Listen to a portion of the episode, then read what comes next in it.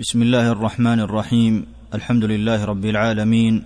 والصلاه والسلام على نبينا محمد وعلى اله وصحبه اجمعين اما بعد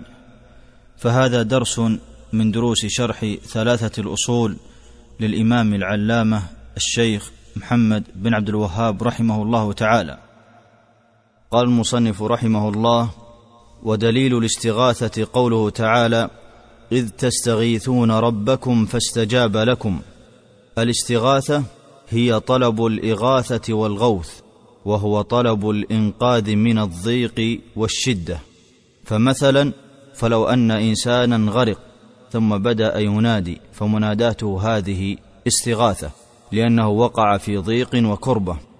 قال ابن القيم رحمه الله في بدائع الفوائد الاستغاثه لا تكون الا بعد الذعر اي الا بعد الخوف والذعر والفزع فمن راى مثلا لصا يريد ان ياخذ ماله فنادى غيره لينقذه من ذلك اللص فمناداته هذه تسمى استغاثه والفرق بين الدعاء والاستغاثه ان الاستغاثه لا تكون الا من المكروب اي في حال كربته وضيقه وشدته كغرق وخوف من لص ونحو ذلك واما الدعاء فهو اعم يكون من المكروب ويكون من غيره يكون من المكروب مثل ان يدعو الشخص ربه ان يشفيه فهذا رجل مكروب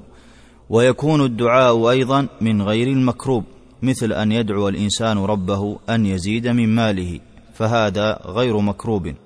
فالدعاء يكون من المكروب ومن غير المكروب فالاستغاثه اذن هي اخص انواع الدعاء فان دعاء المكروب يقال له استغاثه والفرق بين الاستغاثه والاستعاذه ان الاستعاذه تطلب منه ان يعصمك وان يمنعك وان يحصنك من امر تخشى ان يقع ضرر عليك بسببه مثل ان تستعيذ بالله تخشى من العين فالخشيه من العين على امر مستقبل فانت تلتجئ الى الله الا تصيبك العين واما الاستغاثه فهي ان تطلب منه ان يزيل ما حل بك من شده مثل غريق ينادي فمناداتك حال الغرق بعد وقوع الشده عليك اي ان الاستعاذه تكون قبل حدوث الحدث واما الاستغاثه فتكون بعد وقوع الحدث والاستغاثه تتضمن كمال الافتقار اليه واعتقاد كفايته اي ان الاستغاثه حتى تكون استغاثه فيها معنى العباده ان تكون مشتمله على كمال الافتقار الى الله بمعنى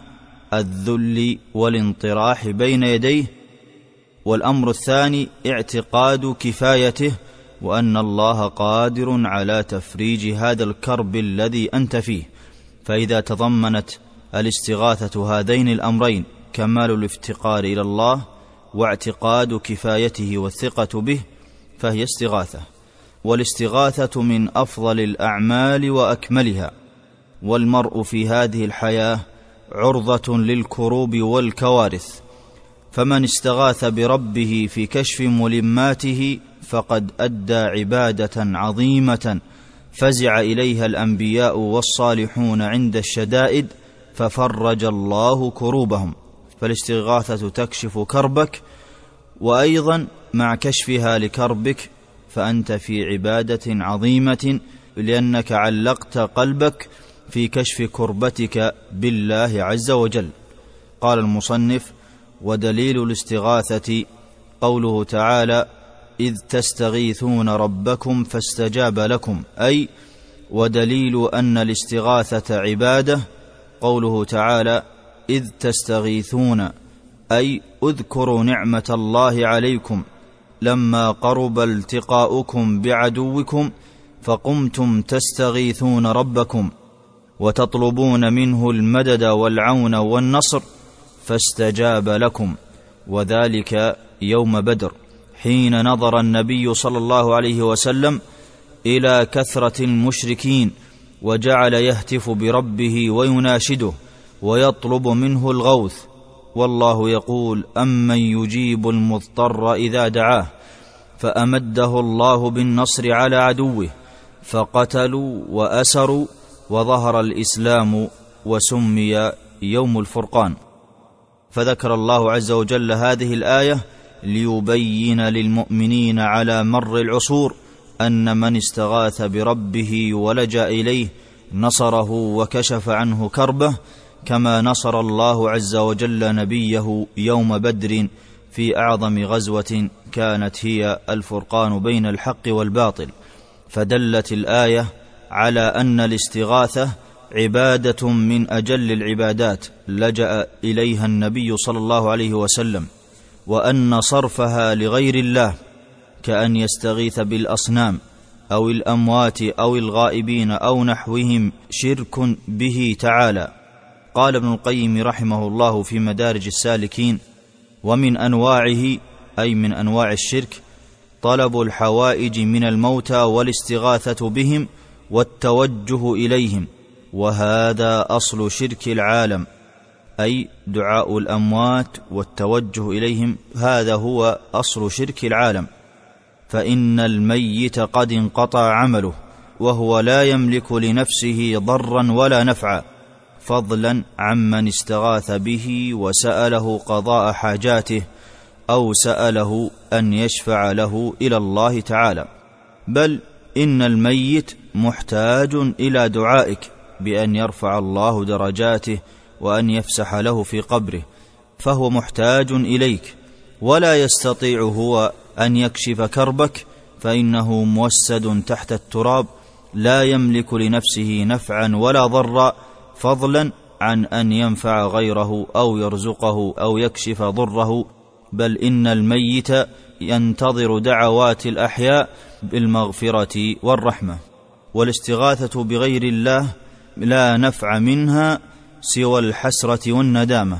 وصاحبها يجري خلف سراب لن يتحقق له مبتغاه ففي الدنيا خاسر وفي الاخره هالك كما قال عز وجل يا ايها الذين امنوا لا تتولوا قوما غضب الله عليهم قد يئسوا من الاخره كما يئس الكفار من اصحاب القبور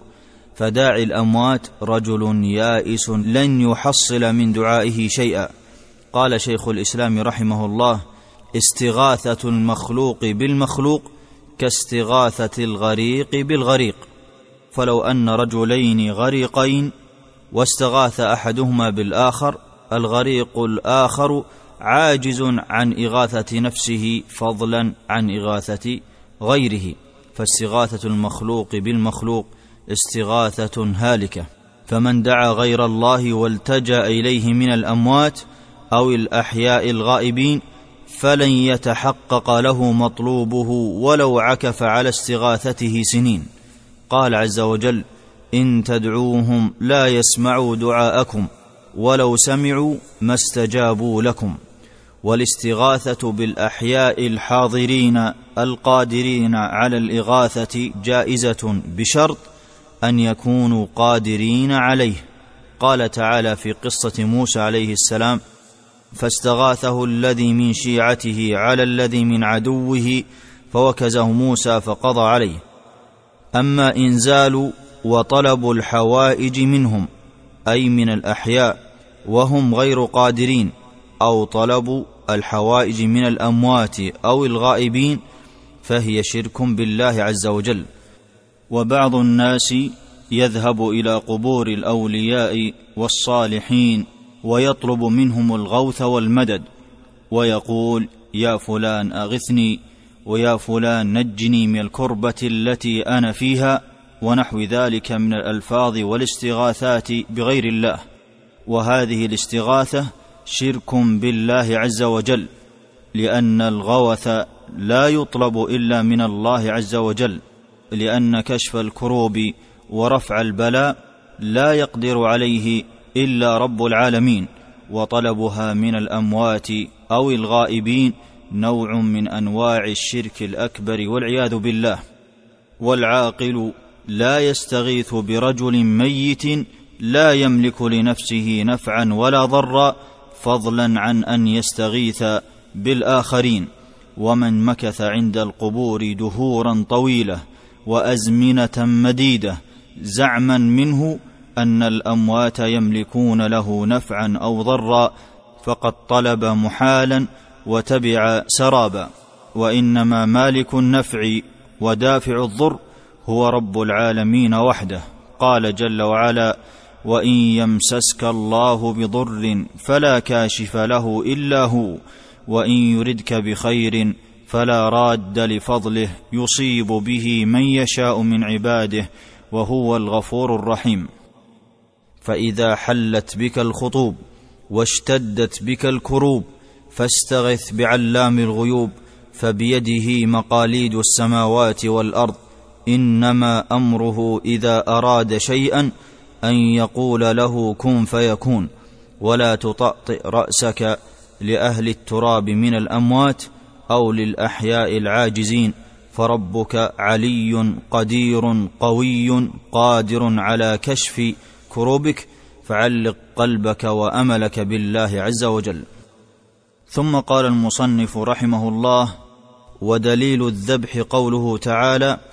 قل ان صلاتي ونسكي ومحياي ومماتي لله رب العالمين لا شريك له وبذلك امرت وانا اول المسلمين الذبح تقربا الى الله تعالى من اجل الطاعات ومن افضل العبادات الماليه واماره على صدق الايمان وسمو النفس لله لان الحيوان المذبوح محبوب لاربابه واصحابه فاذا بذله لله متقربا به الى الله في الاضحيه والهدي وسمحت نفسه باذاقه الحيوان الموت صار افضل من مطلق العبادات الماليه قال شيخ الاسلام رحمه الله وما يجتمع في النحر اذا قارنه الايمان والاخلاص من قوه اليقين وحسن الظن به امر عجيب اي من ظهور حلاوه الايمان على القلب والمسلم لا يذبح الا لله عز وجل لا يذبح للقبور ولا يذبح للاولياء ولا يذبح عند الاضرحه لانها عباده لا تصرف الا لله عز وجل وصرفها لغيره شرك قال المصنف ودليل الذبح قوله تعالى قل ان صلاتي ونسكي اي ودليل ان الذبح عباده عظيمه لله تعالى قوله تعالى قل ان صلاتي اي قل يا محمد ان تعبدي بصلاتي ونسكي اي بالذبح الذي هو بذل ما تحبه النفس من المال لما هو احب اليها وهو الله وخص هاتين العبادتين التي هي الصلاه والنسك لشرفهما وفضلهما ودلالتهما على محبه الله واخلاص الدين له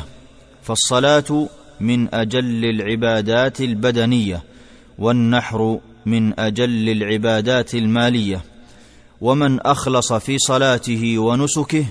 استلزم ذلك اخلاصه لله في سائر اعماله واقواله لهذا قال عز وجل ومحياي ومماتي لله رب العالمين لا شريك له ومحياي اي ما اتيه في حياتي ومماتي اي ما ادخره عند الله بعد مماتي كل ذلك لله اي لا لغيره رب العالمين ومعبودهم لا شريك له في العباده كما انه ليس له شريك في الملك والتدبير وبذلك اي باخلاص تلك الاعمال لله امرت امرا حتما يجب علي امتثاله وبذلك امرت اي امرت امرا حتما يجب علي امتثاله وانا اول المسلمين اي من هذه الامه فان من سخر جسده بالتعبد لله وما له بذبح القرابين لربه فهو المسلم حقا وقد امر الله رسوله صلى الله عليه وسلم باخلاص تلك العبادتين له لفضلهما فقال فصل لربك وانحر اي صل واذبح لله لا لغيره وكما ان الصلاه لا تجوز ان تؤدى لغير الله فكذلك الذبح لا يصرف الا لله وحده ومن هانت عليه نفسه فصرف عبادته لغير الله بان ذبح للاصنام او للقبور او للاولياء والاضرحه ونحوهم تعظيما لهم او خوفا منهم او التماسا لشفاعه اربابها او في طريق قدوم سلطان او لنحو ذلك فقد وقع في الشرك سواء كان المذبوح كبيرا او صغيرا سواء كان بعيرا او بقره او شاه او دجاجه او اصغر من ذلك وقد جاء الوعيد الشديد في من فعل ذلك من السنه لذلك قال المصنف ومن السنه لعن الله من ذبح لغير الله اي والدليل من السنه في قوله صلى الله عليه وسلم لعن الله واللعن هو الطرد والابعاد من رحمه الله لعن الله من ذبح لغير الله اي لعن الله من ذبح واراق الدماء لغير الله رواه مسلم فمن استحوذ عليه الشيطان وقدم القرابين لغير خالقه فقد كفر النعمه وهضم جناب ربوبيه الله وتنقص الوهيته وعظم غير خالقه وتعرض لوعيد الله عليه باللعن لجرم ما ارتكبه من اراقه الدماء بالذبح لمخلوق لا يستحق ان يصرف له اي شيء من انواع العباده وبعض الناس يذبح عند قبور الاولياء والاضرحه والاموات طالبا منهم المدد او النفع او كشف الضر او يذبح لهم تعظيما لهم او تزلفا اليهم وهذا والعياذ بالله شرك اكبر يخرج العبد من المله فان الذبح لا يكون الا له سبحانه وحده ولا يذبح لغيره وكيف يذبح الرجل لاموات لا يملكون لانفسهم نفعا ولا ضرا ولا يستطيعون الخروج من قبورهم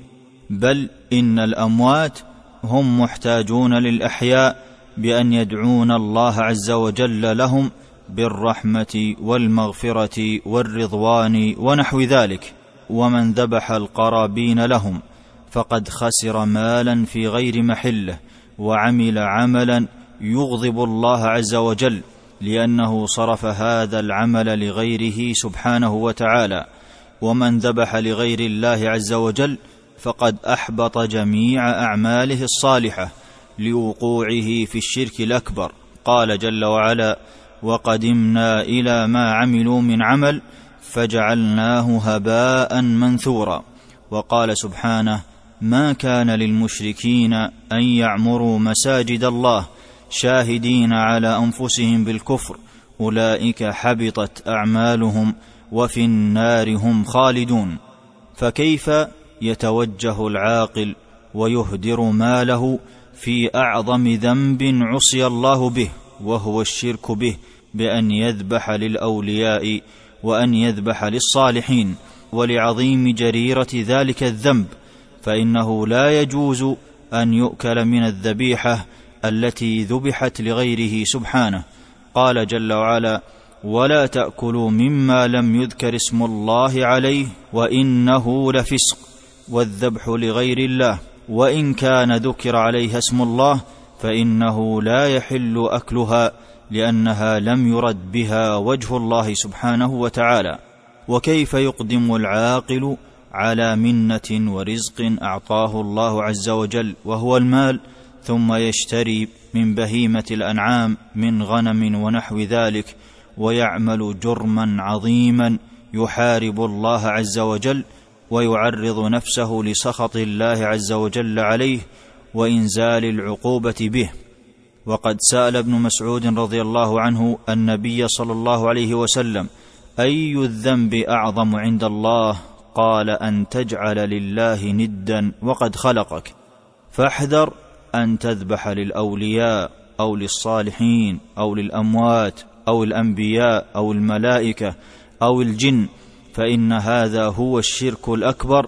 المخرج من المله ولا تنظر الى كثره من يفعل ذلك فالله عز وجل قال وان تطع اكثر من في الارض يضلوك عن سبيل الله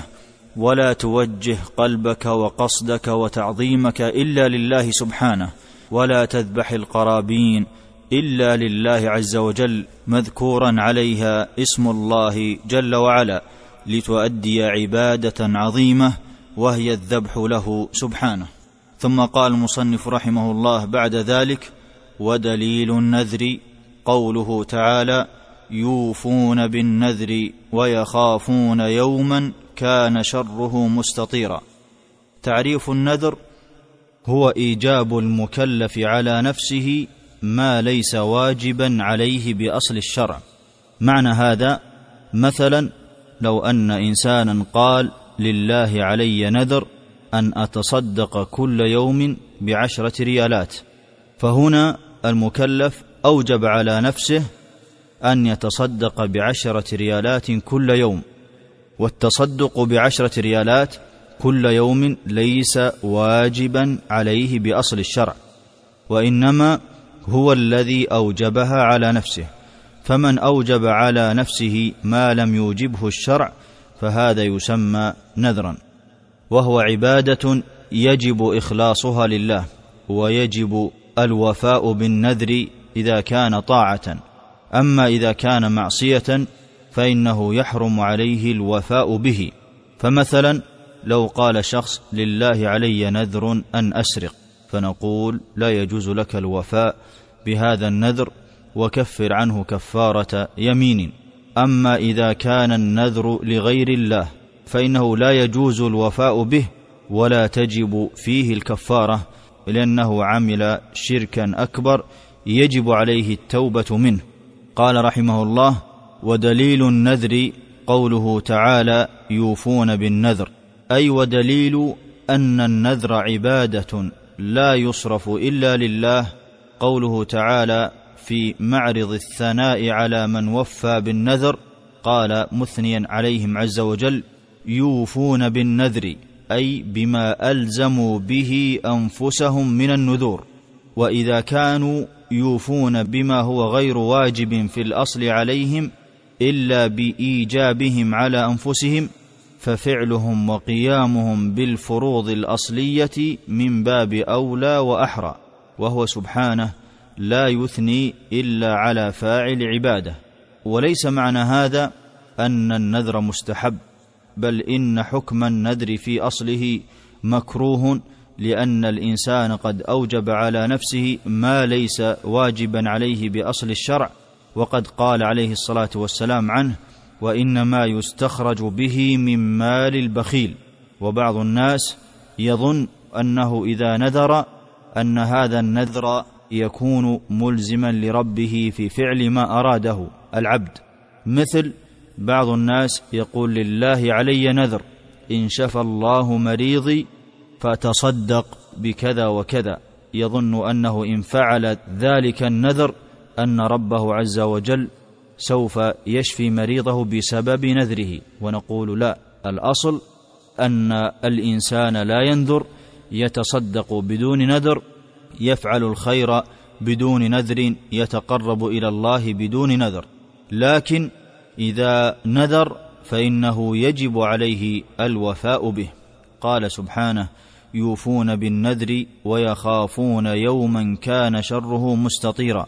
اي ويخافون يوما عسيرا كان شره اي ما فيه من الاهوال مستطيرا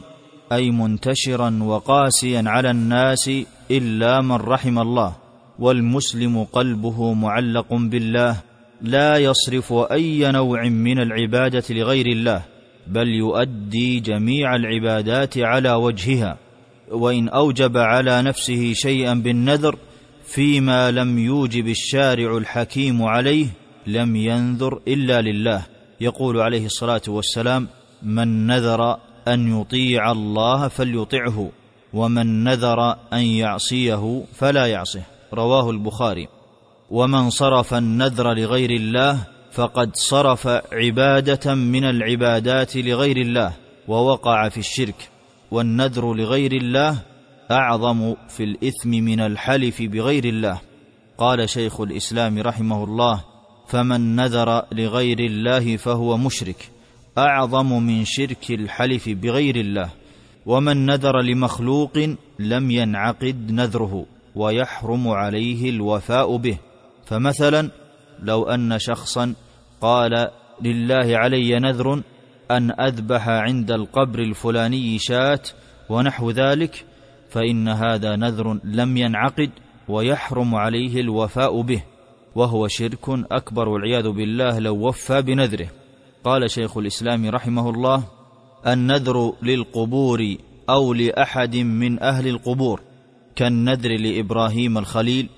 او للشيخ فلان او فلان او لبعض اهل البيت او غيرهم نذر معصيه لا يجب الوفاء به باتفاق ائمه الدين بل ولا يجوز الوفاء به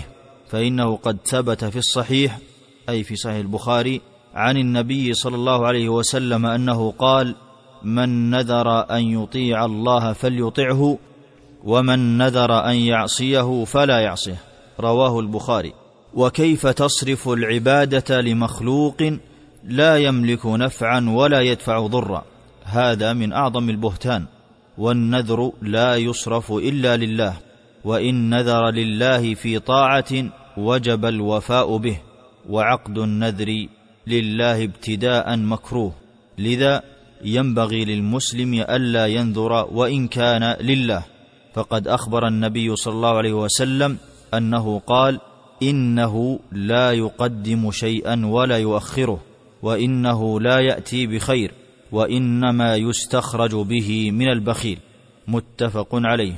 ولكن ان اراد ان ينذر فانه لا يحل له ان ينذر الا لله فحسب لان النذر عباده لا يجوز ان تصرف ولا ينذر الا لله عز وجل وحده وبعض الناس يقول نذر علي ان اذبح عند القبر الفلاني او ان اذبح للولي الفلاني او ان اذبح للصالح الفلاني ونحو ذلك فهذا والعياذ بالله نذر لغير الله وهو شرك اكبر لان النذر لا يكون الا لله سبحانه جل وعلا واحذر ان تنذر للاولياء او للصالحين او للاموات لان النذر فيه تعظيم للمنذور فمن عظم غير الله بالنذر فقد وقع في الشرك الاكبر واذا اراد العبد ان ينذر مع ان النذر مكروه ولا تظن ايها العبد انك اذا نذرت سوف يحقق الله املك وطمعك بهذا النذر انما النذر مكروه فلا يقدم عليه العبد ومن ابى الا النذر فلا يجوز له ان ينذر الا لله سبحانه وتعالى نسال الله عز وجل ان يجعلنا من المخلصين في عباداتنا واعمالنا واقوالنا لله سبحانه والى هنا ناتي الى نهايه درس من دروس شرح ثلاثه الاصول للامام العلامه المجدد الشيخ محمد بن عبد الوهاب رحمه الله وصلى الله وسلم على نبينا محمد وعلى اله واصحابه اجمعين تم تنزيل هذه الماده من موقع نداء الاسلام www.islam-call.com